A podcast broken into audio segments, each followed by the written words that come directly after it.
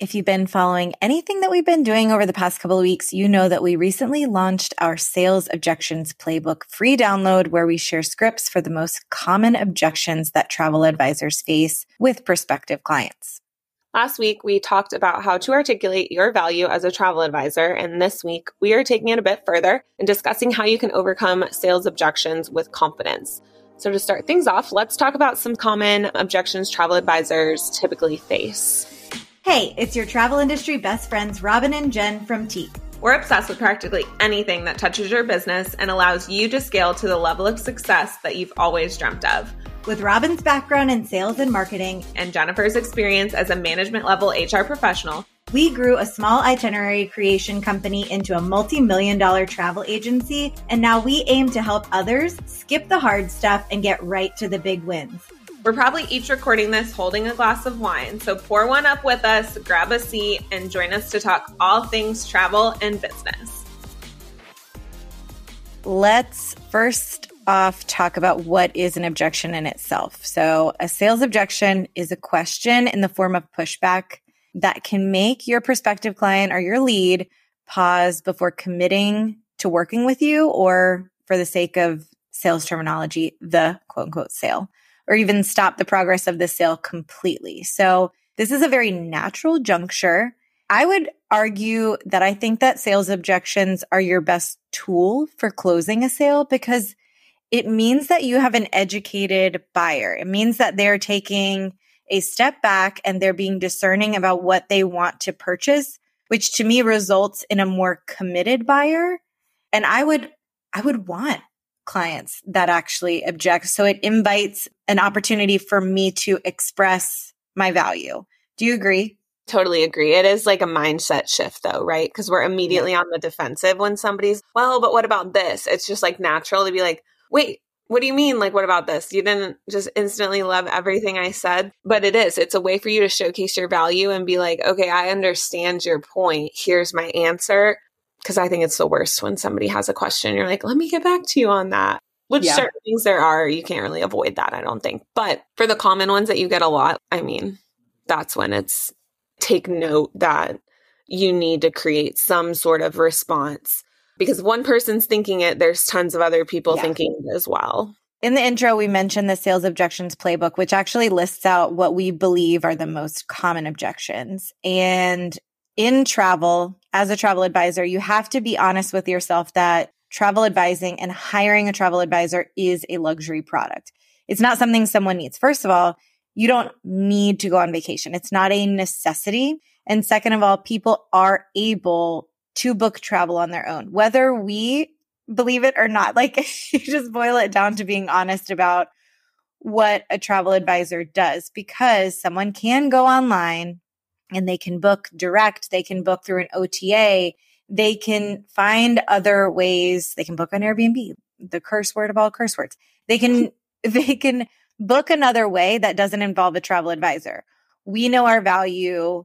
Last week's episode was about how to articulate your value to people that don't get it.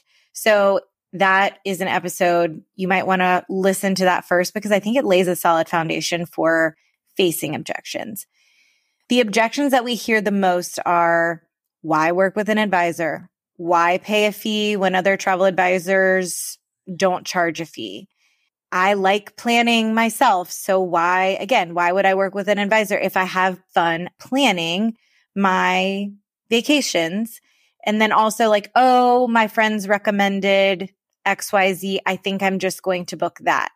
We know if you're listening maybe some heart palpitations, trigger warning. Like this is, it's hard to not be defensive in those moments because we know the better answer is to work with someone that can enhance all of those plans, can match make you to a trip so that you are not spending money in the wrong direction. Like I always think, sure, you can have a good trip, but you can have a great trip also. And you might book your hotels on your own, but you're never going to know the opportunity cost of what you missed out on. And that's our burden to bear. Like we know too much. So it is our responsibility to articulate that first. Like I mentioned in, in last week's episode, that's how we got here.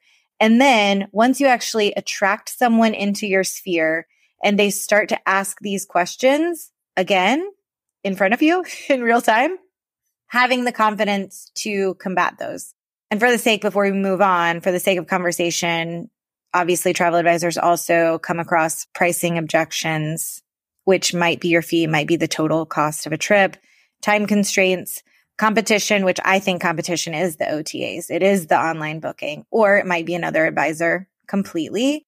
And then also things like safety concerns. I mean, that was what we were constantly fighting against with COVID and obviously Mexico and other places where there may be unrest, but you know how to do it more safely. And every travel decision is a calculated decision of safety because something can happen anywhere in the world. It could happen in Orlando, Florida. You just never know. I, I say that because I'm in Orlando, but you just never know. And it is a decision that everyone has to make based off of their safety. So those are samples. It's not, that's not a exclusive list. That doesn't mean that exclusively those reasons are what, or those objections are what you're going to come across. But those are the most common. And that's where the download came from. So now, Robin, you touched on this, but how do you adequately prepare when the moment arises that you feel like you've nailed this pitch? You've like presented this pitch, you're feeling yourself, you're like, I know that I've got them in the bag. I'm reading their mm-hms and ahs and yes and their body language if you have them on Zoom or if you have them in person. Now maybe an objection comes out of nowhere. It's a little bit surprising. How do you prepare for those moments? Preparing will give you that confidence, like Jen said, like to confidently show up. So, what I like to do is when you look through your, even with our services with Tique, where do I find holes? Like, if I was totally blind to this service, what would I want to know about? If I had no idea about creating a brand, what would I as a consumer? And right now, I know too much, right? You as a travel advisor probably like, well, I know way too much. That's where I lean on, I don't want to say uneducated, but people who are not from your industry, maybe either a friend or a family, to be like, can you look over my website, this PDF of my services, and tell me what you would have questions on if you were booking with me?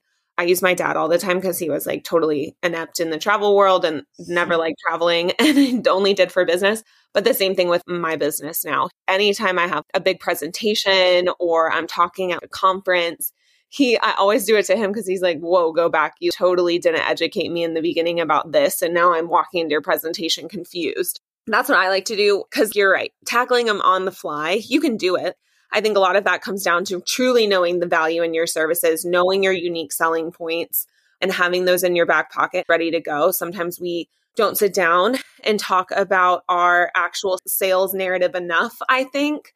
So being able to really have that elevator pitch fresh in your mind, your bullet points of exactly what you do and how you do it so well, what makes you different from an online booking site versus maybe another travel advisor on the market. That's all super important to know when you're preparing for any sales call and using those points should an objection come up that you're not prepared for. Again, we have some already, like our common ones are in that playbook for you. Also, FAQs. If you look and like you have a little question on your inquiry form that's like, what other questions do you have that we can address on our sales call? Or like everybody always ends with that common question, like, what mm-hmm. other questions? Add any comments or concerns or something like that. If people are commonly coming to you with the same questions, whether it's in that form or it's in a DM on Instagram or on a sales call, that's your sign that something's unclear in your messaging and we need to tackle that objection. So write it down, formulate a response and then add it somewhere or just add it to address it in your sales pitch. Again, I feel like people only consume about 30% of what we do and say anywhere, anyways. So you can never say certain points too much, and especially when it comes to your value and what makes you different. So I would always look towards other people, but look at your clients, like look at your customers what are they already asking you? When you tell your friends you work in travel, what's their very first reaction or response to that? Typically, people are always like, oh, wait, you're a travel advisor. So weird. I didn't know they were around. Great. That's already an objection yeah. that you should be tackling. But I can't stress the importance enough of sitting down with your narrative and really drafting out those unique selling points, cultivating a unique value proposition statement that makes sense to the average consumer that isn't just fluffy, fluffy la la. It's actual, hey, this is what I do. This is who I am. This is why I do it so well. And this is why my services would benefit you or any traveler who's looking to either do a niche, whatever my niche is, or looking to travel in general. So, another important thing to know about preparing for and tackling client objections is as a consumer, you probably have questions about services and products that you buy. So it's natural. It doesn't need to be a red flag. It doesn't need to necessarily be this total bummer. Like Jen said, I think our better clients come from people who we've tackled some objections because all of a sudden they're walking into our processes, understanding a little bit more rather than the people who find us on the website. But we see a lot more friction, a lot more questions along the way when people just like blindly sign, which always sounds good in theory, right? Like we don't yeah. want to tackle objections. We want people to just come into our ozone and blindly sign up and blindly pay our fees. But those typically don't have as much information. They're not as confident in their decision. A lot of times you'll see instant buyer remorse. That's very common if they don't have all of their mm-hmm. objections tackled because then it's, oh, wait, what did I sign up for? So there are, like Jen said, those pros and just acknowledging that their objections are valid, their concerns, their questions are valid. I think, again, sometimes we're just, why would you ever question me? And it's like, whoa, there, take a step back. We will be questioned. Like, that's a very natural part of the buying process. When you're in the consideration phase of the sales process, that's when all of those questions in your mind come up. And this is your opportunity to get those settled and confidently answered for your client before they're walking in to your process unaware. Trigger warning these statements are the kind that make a travel advisor shudder. Are travel agents even still a thing? I booked the best deal at Costco the other day. You know, my friend gave me a recommendation for a hotel, and I think we're just going to book that.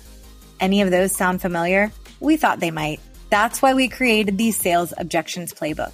This free download not only gives you templated responses to the most frequently encountered objections as a travel advisor, but also provides a checklist of items to implement so that you trim down on ever hearing them in the first place. We've been there before, and we know that answering the same questions over and over again can wear on you. This free resource was born out of frustration and necessity. Simply copy and paste these scripts into your communication platform and get ready to approach those objections with ease and confidence. Download your free copy from the link in the show notes. I mean, I think about consuming anything else. So, a car, you test drive a car, right? Like that's, that's the opportunity for objections. Like a lot of the time people think it's like when you're actually sitting across from the salesman, saleswoman, whoever it may be in the showroom. And it's not, it's okay. I'm actually in the car right now. I do and don't like this. Mm-hmm. But you're getting to test drive it. With our services, people aren't getting to test drive it. So you have to be incredibly articulate in what you do so that you're providing anecdotes or storytelling or whatever it may be that outlines a test drive. Give people a story and a test drive. And if someone gives you an objection, then the best way to me is to show and share a time where you face that potential objection in the wild. Why would I work with you when I can book my airfare on my own? Okay, let me tell you why. And not because 24 7 support and like this rote memorization script. It's, I want to give you an example because I think this exemplifies how I can help you. And that's when I talk about, I mean, I'm a global first fan. So I'm just saying they've saved me multiple times on reticketing. And I think that having an example where I can say, well, I was on my way to Morocco and somehow my Orlando to New York flight ended up being 11 hours from wheels up to touchdown because we rerouted emergency landing, all these things. And in 15 minutes, I was reticketed for the next day on Royal Air Morocco, which I guarantee I would have not been able to do had I called the airline myself. First of all, there's a language barrier. Second of all, I'm having now to dial an international number and I'm having to explain what happened. Just having someone in your corner and being able to share with an example, even if it's not your example. For those that are just starting out in the industry, you do not only have to share your examples, you can share a colleague's example. You can share someone's example that you saw on a Facebook group. all of these things can be in your arsenal, but you do need to be prepared. And I wanted to say one more thing about the actual preparation because passion portrays. So if you are caught off guard and you stumble through it, you're inevitably going to come off with some lack of confidence because you were taken off guard. That's not a bad thing. It's just a fact of life. You weren't prepared and preparedness portrays or preparedness. What is the, what is the saying? Is this another saying we're going to butcher? Preparedness breeds confidence. I don't think that's right. It's the like three P's or something. Prepare, uh, failing to prepare. Anyway, you preparing to fail. Yes. That's okay. something about improper planning leads to piss poor performance. There's like a whole thing. so I'll find it. I'll find it and we'll we'll have to add that to the list of ongoing butchered sayings that we keep on this podcast. But passion portrays and preparedness allows you to come across in a passionate way because you're passionate about your answer. You know your answer and you believe in it. And when you believe in something, people feel that. That's why Loom works better than an email. It's why Zoom works better than just a phone call. Think of the ways that you create personal connection. And when you're able to stand behind something with passion and emphasis, you're able to articulate it in such a way that is much more convincing. I could not agree with you more. I also think that we spend and I always think back to when I was in travel. I used to put so much emphasis into my client experience, which is when my client was a client and like little to no time or effort into my sales process. I would evaluate it sometimes, but that was maybe yearly. Like at the end of the year, I would look at it and kind of go through my pitch. And to this day, I'm not even sure if I had a fully flushed out pitch, which would have been amazing. Like I don't need to sit there yes. and reread it slide by slide every time I'm, you know, talking to somebody on the phone. But to just have something in my back pocket that I get to take out and edit along the way or add to it's something I would have done differently in the past because again, it's so much effort on finding people on social media and then getting them and on the client experience. But then there's this, well, what happens when they're in the between, between being yeah. a client and between that social media? That's the most important part. And that's when conversion rates are, you know, you're supposed to focus on all these statistics and the conversion rates and like so little data is taken of those sales calls. So little, again, maybe this is totally me just saying this and everyone else is like, I always work on my sales pitch. But that's something I wish I would have actually taken the time when I was an agent to take a minute to look at my pitch and my USPs and my UVP and actually create one, whether I was under Jen at Explorateur or on my own as my own boss. It's important because regardless of whether you're under a host, you need to know your own stuff too. One, I guarantee that not everyone listening has perfected their sales pitch. They might be like, yeah, I have a pitch, but it wasn't of intention. It became what you said every time.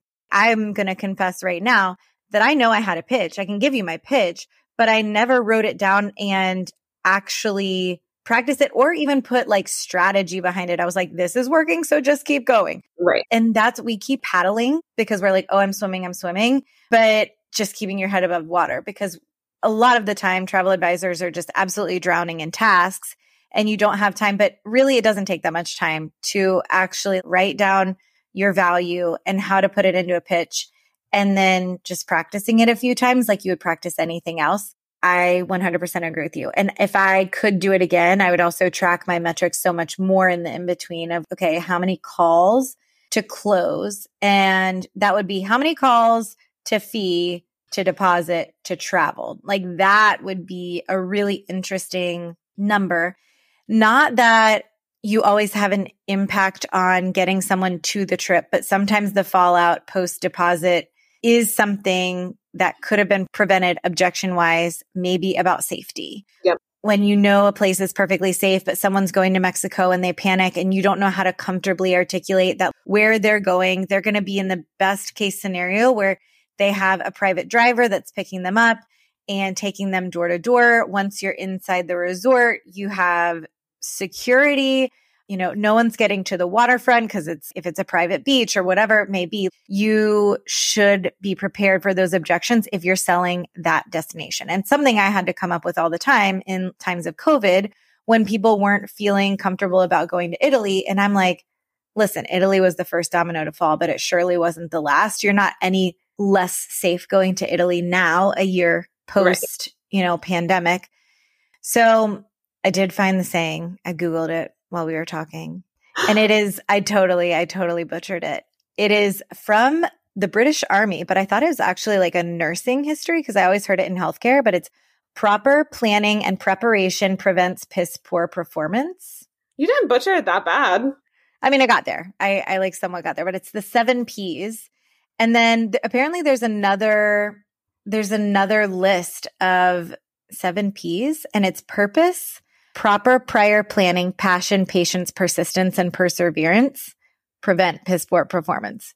So I'm like, okay. actually, that's comprehensive. That's like the whole sales cycle summarized in, I think that's 12 P's.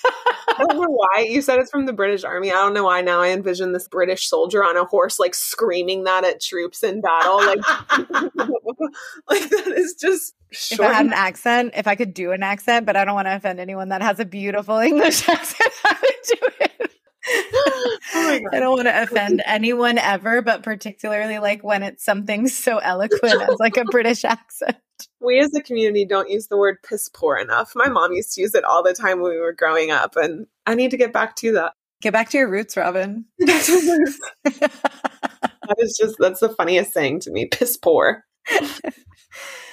Uh, so we talked about preparation. Uh, I feel like I'm like, bah, bah, bah, we talked about preparing to overcome the objections, but now actually like strategies for overcoming those. And I think those, they're very synonymous at certain phases.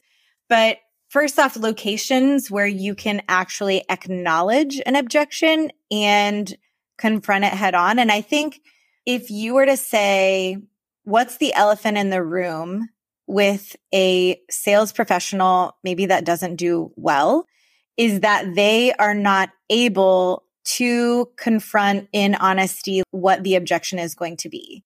So if you are the first one to call it out, you're like, Hey, I'm owning this. And it takes the barrier down so much. So in your copy of your website, why work with me? And then actually making it kind of light and being you know, this is, this depends on your, your brand identity and your formality and all of those things. But we know you can plan on your own. Why would you work with us? And just calling out exactly the thing they may be thinking allows you to meet people where they are. And it's like, oh, you know me. And then they feel heard. So same thing with social media, not just your posts because people love a pretty picture, but are they going to read the full caption unless you're really great at copy? I don't know. So getting on stories and showing up face to face and making it very real. Like, why would you work with me? How is our planning fee calculated? This is why it's calculated this way. And you don't have to give numbers, but that's an objection too is where'd you get this fee number from? Like what it, how did you quantify your fee structure? And that can be an objection that you have to face, especially starting out people may be like, well, you just started. Well, let me tell you, we've said it on other podcasts. If you're just starting out, you still deserve to be paid a planning fee. Being able to actually articulate where you got the number behind your planning fee is an objection you need to get really comfortable with too. And I would say probably more than most other objections, because then they're like, you've got them on the hook. They're ready to commit if they're asking that question. They just need some additional assurance. Otherwise, they would have probably ghosted you.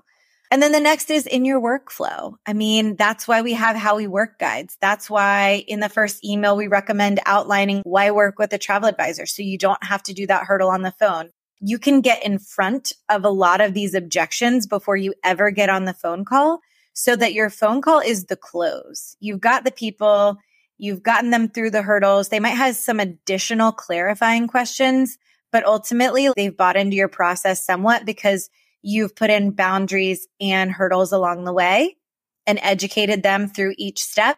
And now you're able to connect and close. So, yeah, what are your thoughts on that?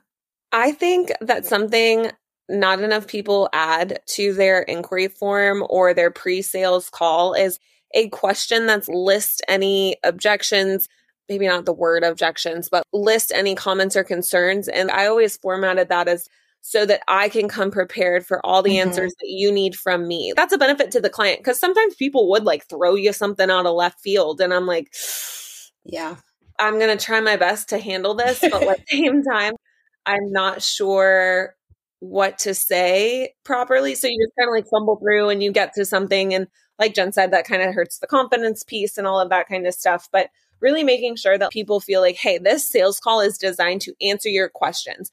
So to make sure I'm prepared to answer everything you and give you everything you need from me, please list any questions or concerns that you have that I need mm-hmm. to address on this call so that we can both walk away feeling really, really good about what was discussed and whether we are the correct partnership moving forward for this trip. Everything needs to be centered towards your client. Like it's all about making sure that they're the focus. It's not necessarily about you, it's about them and it's about their problems and how you have a solution for them. But a lot of times it's, well, the sales pitch is da da da da, it's all about me. But the effective sales pitches and the ones that actually are going to close your clients are the ones that take that and turn it on them. So that's what I would personally do, especially in that workflow piece as well. I mean, if you wanted, you could have a little confirmation email that goes out after the inquiry form is submitted. I think they have that in Travel TravelJoy now, right?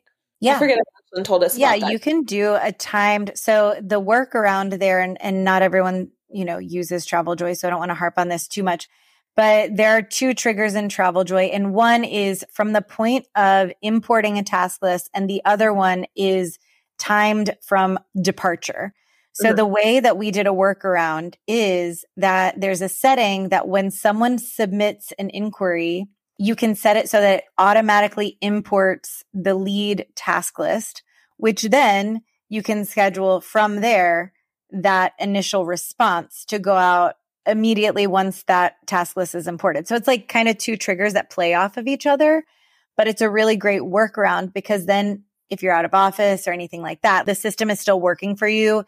They're never waiting to get that initial response and they're then in control to schedule on your calendar after they've read that information. So everything on the front end, if you've been looking for like a Dubsado-esque system that's trigger based, this is the workaround essentially that can create that. And then once they have the Calendly link, there are some additional qualifying questions that you can put in there. And you said, I love the verbiage that you mentioned. This is a call that's mutually beneficial to the both of us. One, to get to know you, but also for you to get to know us. Please list anything that could hold you back from moving forward. Right. Or what do you need to know before you're to move forward? I love the way you frame that, making it about them because so many people feel sold to. And yes. once you make someone feel seen and heard and that they are the primary focus, you've shifted the game. You've put it in your favor because they now feel like a human rather than a transaction. So I think that's the other thing that we didn't really talk about was approaching objections with empathy. That was ah. something that anytime a proposal came back and people were like, I really love it. It's not within my price point right now. Yeah, I also am not throwing down 20k every week on a on a trip. Like people need to know that they're not alone in feeling the way they've felt because you're going to go over someone's budget and they need to know that you empathize with that and that maybe they're not in the season of life to spend that much or maybe they have different priorities. You actually kind of heavily loaded with luxury hotels and you're like, I hear you. I knew that you mentioned that, you know, the hotel wasn't as important, but I wanted to show you the opportunity. However, I completely understand and I'm going to scale those back for you so that we can focus on the activity since I know that that's really where you wanted to invest. I didn't infuse enough of me relating in that, but just using you language yeah. is an empathetic approach in itself and shows that you were listening and they feel heard and that's when you get ghosted. You're going to get ghosted the second that you don't make someone feel like they're a human. You made them mm-hmm. feel like a transaction. They feel sold to, and they didn't feel like you took a personal approach, whether that means the product style, budget, or other. It's just, it's the holy trinity, really, is like, do they feel heard? Do they feel like you're treating them like a human? And did you reflect in the proposal, like what was what they actually needed? You really have to like convert that stuff. 100%. And one of the hardest objections I feel like we face is that, well, I can book it direct.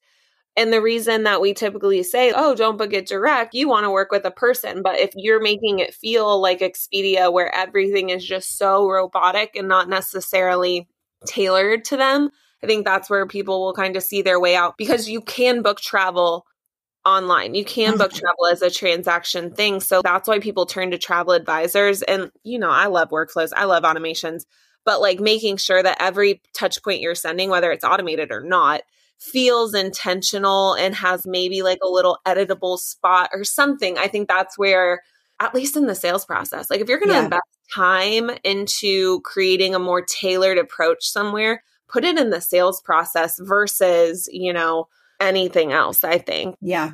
The you, yeah, it's them. It's not about you, it's about them. That's when people are excited and feel seen.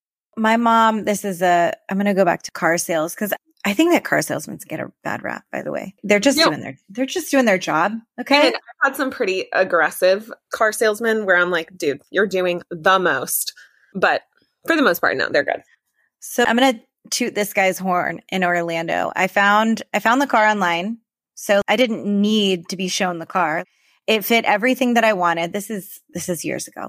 So long ago that my parents were involved in the car buying process. I was a minor. Um, but I remember that this was a big deal.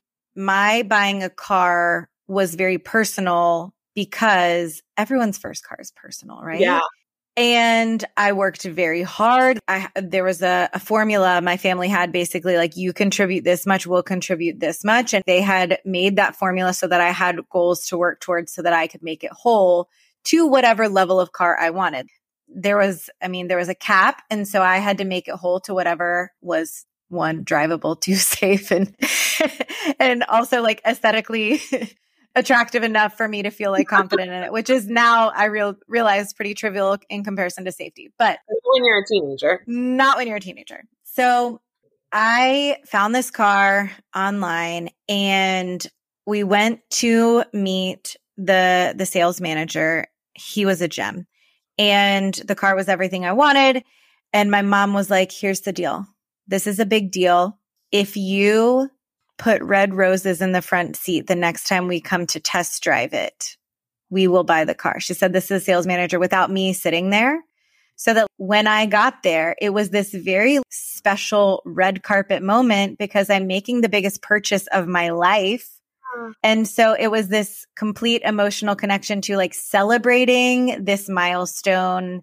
And also he got to play a role in it. So just think of those things. Like, are you creating these moments that are celebrating milestones or are you treating it like a transaction? Because most likely, I would say a young honeymooner, this is probably the most expensive thing they've ever purchased in their life is a large trip. And for a multi-gen safari trip, potentially other than the house or a, their car or a company, you know, I would say a true like leisure item. Travel is probably the most expensive leisure thing that people will ever buy. So it should be adequately celebrated as such. And that doesn't feel celebrated when they're getting canned responses. And I know that's ironic coming from us because we believe in automation and workflows, but also we believe in one, taking our workflow, tailoring it to your voice, and two, not scheduling every single step, actually infusing personality along the way. And then also the ability to create nurture sequences that are tailored to the destination. So there's so much you can template and still infuse personality. So don't say we're like going against what we normally do. But to Robin's point, she said, if you're going to front load on effort to tailor the process, it should be in the sales pitch. That should be when you're actively listening and you're hearing and reflecting and employing these strategies and overcoming those objections. And then you can really lean on a workflow that you've created. But it is definitely a recipe. It's a comprehensive approach. And we're not trying to say take on yeah. the world right now, even though that's what we kind of just said. And it always depends on your service fees. If you're charging a very substantial service fee, you should have a more tailored approach. 100%. You should have a more personalized experience throughout the process. So if you have trip minimums that are pretty high, I mean, it's time to start leveling up the the aspects of your workflow, but also the sales process should reflect that. it's a little introspective at the same time. I think sales is an introspective journey, which is partially why people are kind of meh about it. It does feel very much I don't know, like judging, like somebody's yeah. judging you and you're you have to judge yourself a little bit in order to be good at it. So it's an interesting, but there's so many shifts in the sales mindset that that can totally change the game, like consultative selling versus persuading somebody. You're not trying to I'm not I'm not at least persuading you into anything. You do you. It is not my job to persuade you to buy my products, but I'm going to tell you from a consultative approach why I think I could be a good fit for your problems with branding or workflow or whatever it is. I would say, piggybacking off of what you just said, stop with the word persuasive in general in your mind. Stop the narrative that you're trying to persuade someone on the intake call to work with you and use that as a qualifying point and think about it as a mutual selection process. You're interviewing them just as much.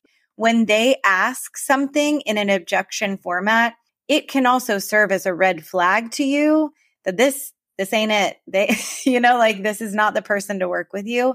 So objections are great for you and for the client. They either lead the client to you or it gives you the freedom to lead them out of the process. And if you stop thinking, oh gosh, I've got this intake call in a few minutes, and I always got the butterflies before an intake call, like no oh, matter what, I, it could have been on you know, Florence and I'd still get butterflies. I just, there was just still like an element of the unknown. You're getting on a phone call and you don't know how a human is going to react and what they're going to ask and all of the expectations that come with it.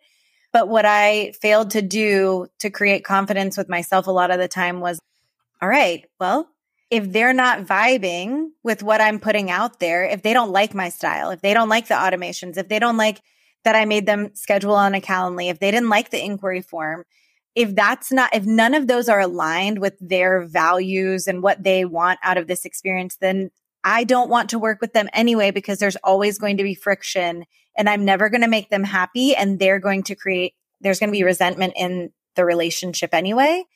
And I've chosen to do my business in a certain way that serves me. Right. And by not allowing objections to rule how you do your business, you're empowering yourself to feel confident that whoever makes it through your sales intake call, as long as you're upfront, honest, transparent, and you give them an opportunity to self-select out of the process, then you've you've gotten the right client into the mix. Agreed. That was good. Robin, let's talk about how do you get to the point of feeling confident? We've talked about strategies, we've talked about preparing yourself, but what are some techniques, easy takeaways? What can you do, especially if you've recently felt like you're facing more objections, what are things that advisors can do to prepare and to get ready to utilize the strategies we've talked about? My 24 year old self, who is in corporate sales, would absolutely hate me for saying this right now because we had to do it all the time, but it was role playing my responses and role playing my sales pitch. I think practice makes perfect. I think practice because ultimately sales is like if you the first sell that you have to make in sales is to yourself and if your pitch is uncomfortable to you imagine how uncomfortable it is to the outside world so you do need to practice your sales and you do i would say you do need to practice it with other people so if you're a host agency great you should have other agents that you can practice with if you are not, I mean, I would love to connect people, especially inside of a community like niche or a Facebook group or something, getting people together and like as travel advisors talking about your sales pitch. Like, hey, I just listened to this episode on Tique Talks about um, sales pitches and overcoming objections. Would you want to hear mine and I'll hear yours and we can give each other constructive feedback. I mean, if you want to get good at sales, if you want to change your close rates, if you want to book more business, you got to practice if it's an area where you don't feel confident. So, taking the time, seeking out opportunities and seeking out like a network of people who can help you practice and offer suggestions. A lot of times, again, like Jen mentioned, maybe you don't have a great response to this objection. We'll talk to somebody, uh, talk to another advisor that you know and like and trust have you heard this before? If so, how did you handle it? And that's powerful in and of itself. So I think, and again, it's super uncomfortable. I hate it. I hated it. I hated it. Oh it God, role so playing weird. literally. I I cried during role playing because yeah, in in a cubicle. I remember the day. I remember the job because I it, mine was recruitment. Yours was mm. was sales. But I remember him being like, no, we have to role play. And I like shut down emotionally. And it was, it was forceful the way that he was doing it. And I actually love this guy. He, he was truly like had my best interests. But it is so intimidating to talk about something that you're not prepared to talk about. That's the nature of role playing. Yeah. I mean, it's just, it does get easier the more you practice it and the more you do it. But I think, and again, unless you want to just keep trying it out on sales calls, I think that's the route I kind of took with travel. I think I would have had more success would I have stepped outside of my comfort zone. And again, we're all travel agents. We're all going through the same stuff. We've all heard different things, but we've all heard similar things at the same time. I think this industry has a lot to offer. And typically, what I find and why I love this industry so much is that people are, tend to help. They tend to want to help yeah. each other, especially the people in our network. So, role playing and practicing and just getting comfortable hearing the objection. You take away its power when you when you practice it, I think. When you like kind of position yourself in a way to handle it environment. That's no, oh, I missed out on $5,000. uh, how am I going to pay my rent type of thing. Now it's just like, yeah, Jen thought my pitch was, so now I have to adjust it and get back to her on it. You know what I mean? Like instead of it being a lost sale, it could be just a constructive feedback situation.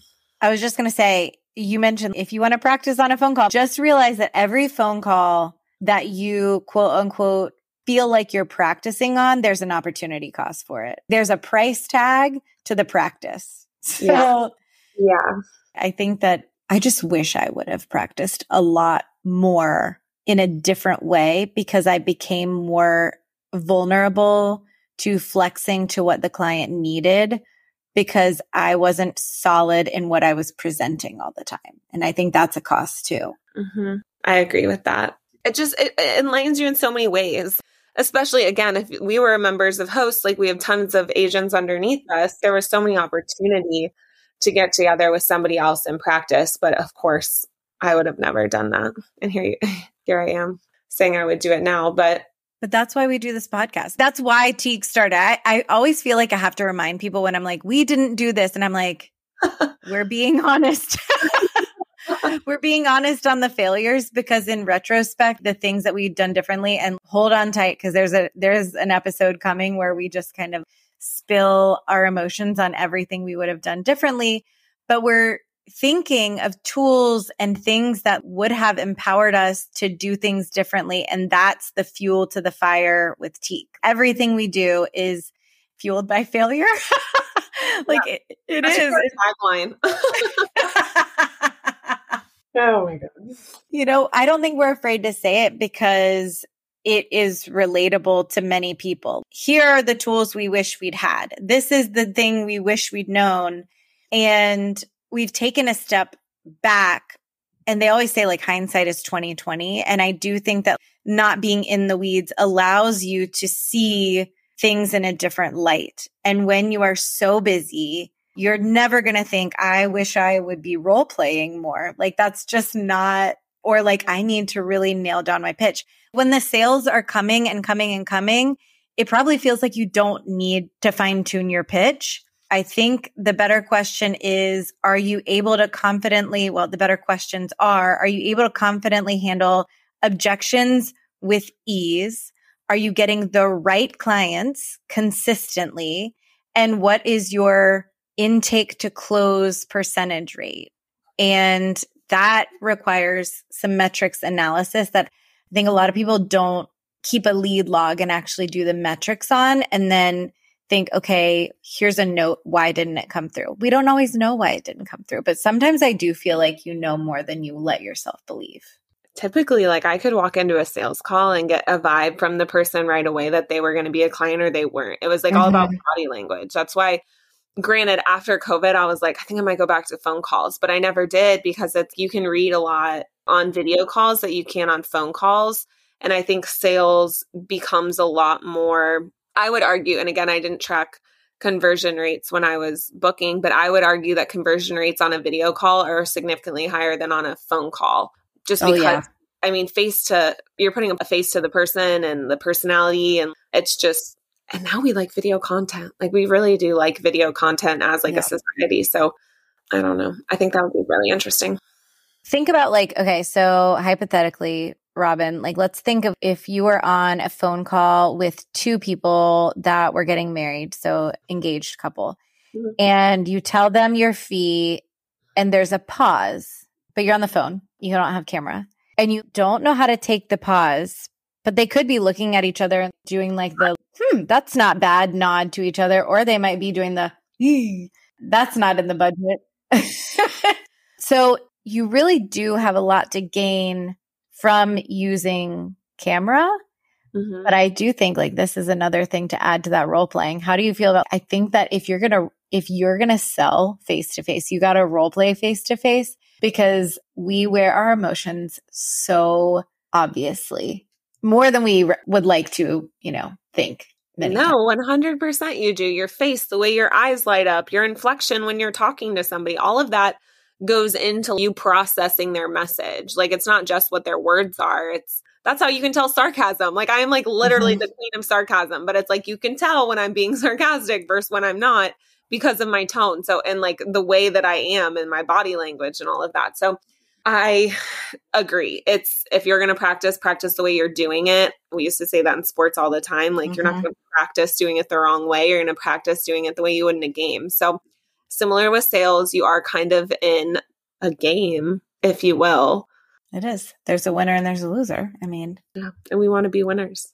And granted, right you're not people. always be a winner. It's okay to like walk away and not have. You don't need to close every sale. I feel like a lot of people it's put so much pressure on themselves to close every single sale, but it gets easier when, like we talked about in the beginning, like you're kind of like weeding people out in the beginning of the process. If fees are commonly an issue for your you're constantly battling objections, the first thing I would do would be adding a line to my inquiry form that says, I, by clicking this box, I acknowledge that there is a $500 fee associated with booking travel with me. And you must click the little checkbox that says, I agree in order to submit the form. You know what I mean? Like there's so mm-hmm. many things. If you don't like sales and you don't like closing or you don't feel confident closing over the phone, there's ways to weed people out on the front end. It will take your your forms down. So it's like yeah. a matter of where would you rather lose people in the process? Are you the type of personality who feels like you could capture more people by exposing your personality? Or would you rather protect your peace a little bit and then only get on with the people who are bought in completely? Because I know I know both ways. I had a colleague who was like, I just need to talk to him. And I'm more confident with that than I am anything else. Whereas me, I'm like, I'm don't love taking my time for people who are wait wasting it. They're not wasting it. They're learning about it, but there may me not be a fit. Yeah. I can't overcome you not being a fit for my process or the way I do my business, whereas she felt that she could do it her personality. So it's just everybody's different, but those are also easier ways to instead of getting on like a ooh, this is make or break, playing the Eminem in the background pre-call to pump yourself up. It could just be like a hey, here's the process. Do you have any questions? Cool, here's my invoice. And they're like, sweet, paying for it right now. Let's get started immediately, sort of situation. I think that people that are focused on the close aren't servicing the sale afterward many times. Mm-hmm. And that's like, that's where the, the whole conversation of sales gets really muddy is that anytime you listen to a sales training or something like that, it's like get them to clo- always be closing and you're getting them to close. And it's like, okay, well, that sounds great. But like that person can't be resentful from me when I don't deliver XYZ afterward. It needs to be authentically you. And then your services need to be as high quality through and through. When someone will go to the car just because it's been, you know, the whole conversation. If someone's buying the car, the end game is them driving off the lot, usually. Then after that, it's all more of the manufacturer's issue if there's an issue. But it's rarely the salesman that's going to be accountable for how the car drives. I think grain of salt when you're listening to anyone outside the industry about a sales process and any non service related sales approach. That's where it becomes really important is if you're going to listen to advice about sales, make sure they are following up after the sale and they are responsible for servicing that sale. Otherwise, it's probably not the same approach that you're going to want to take. You are ultimately responsible for everything that this fee represents afterwards. And somebody else's style maybe isn't your style. That one Yeah. girl, was like, again, let me pitch to a million people. This is where I thrive. And I'm going to close more people that way because people want to work with me because people want to work with people. Whereas I'm like, I'm going to pitch better if I'm pitching to three really qualified prospects because I'm going to put my all into your conversation versus let me just throw spaghetti at the wall and see what sticks. If somebody's offering you, you have to be comfortable with the process. You have to know Mhm. yourself enough to know where do you shine? Like, do you shine on the sales call? If so, lower your barrier to entry. If you don't shine on the sales call or it doesn't, you don't like doing sales calls as much, more barriers to entry, more Mhm. questions on your inquiry call, make them jump through a, a one extra hoop to ensure that they are qualified and in need of your services truly and an interested buyer versus, you know, not. So every sales, even with this, every sales approach should be different. Like Jen said, I think that's such an important point to make. If you haven't listened to our episode on tailoring your sales approach, we definitely recommend doing so. Episode 26 is why tailoring your sales approach is key for business success.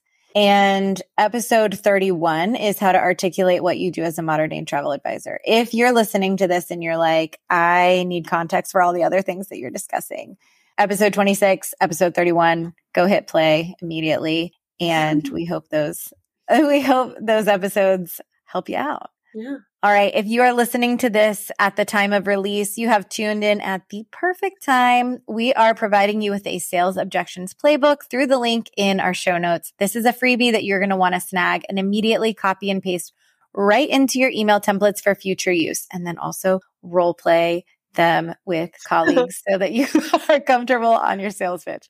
If you ever struggle with the words to use when clients push back on your process, this is the perfect download for you. Head to the link in the show notes to snag your copy and handle every objection with ease. Thank you for joining another Tique Talks episode. If you're loving the content, we'd love and appreciate your support and feedback. So head on over to Apple Podcast, hit subscribe so you never miss when an episode drops. And while you're there, please leave us a rating and review. We're sending you a long distance cheers because you just finished another episode of Tique Talk. If you loved what you heard, hit subscribe and head over to the show notes for any resources and a summary of this episode. In the meantime, if you want more access to us, we are personally inviting you to join our Niche by Tique community, where we host live events, answer your questions, share destination masterclasses, and give you a front row seat to all the resources that we launch throughout the year. Plus, what's better than being surrounded by like minded advisors that are hyping you up to succeed each day? We think nothing. Head over to www.tiquehq.com backslash niche to join the community today.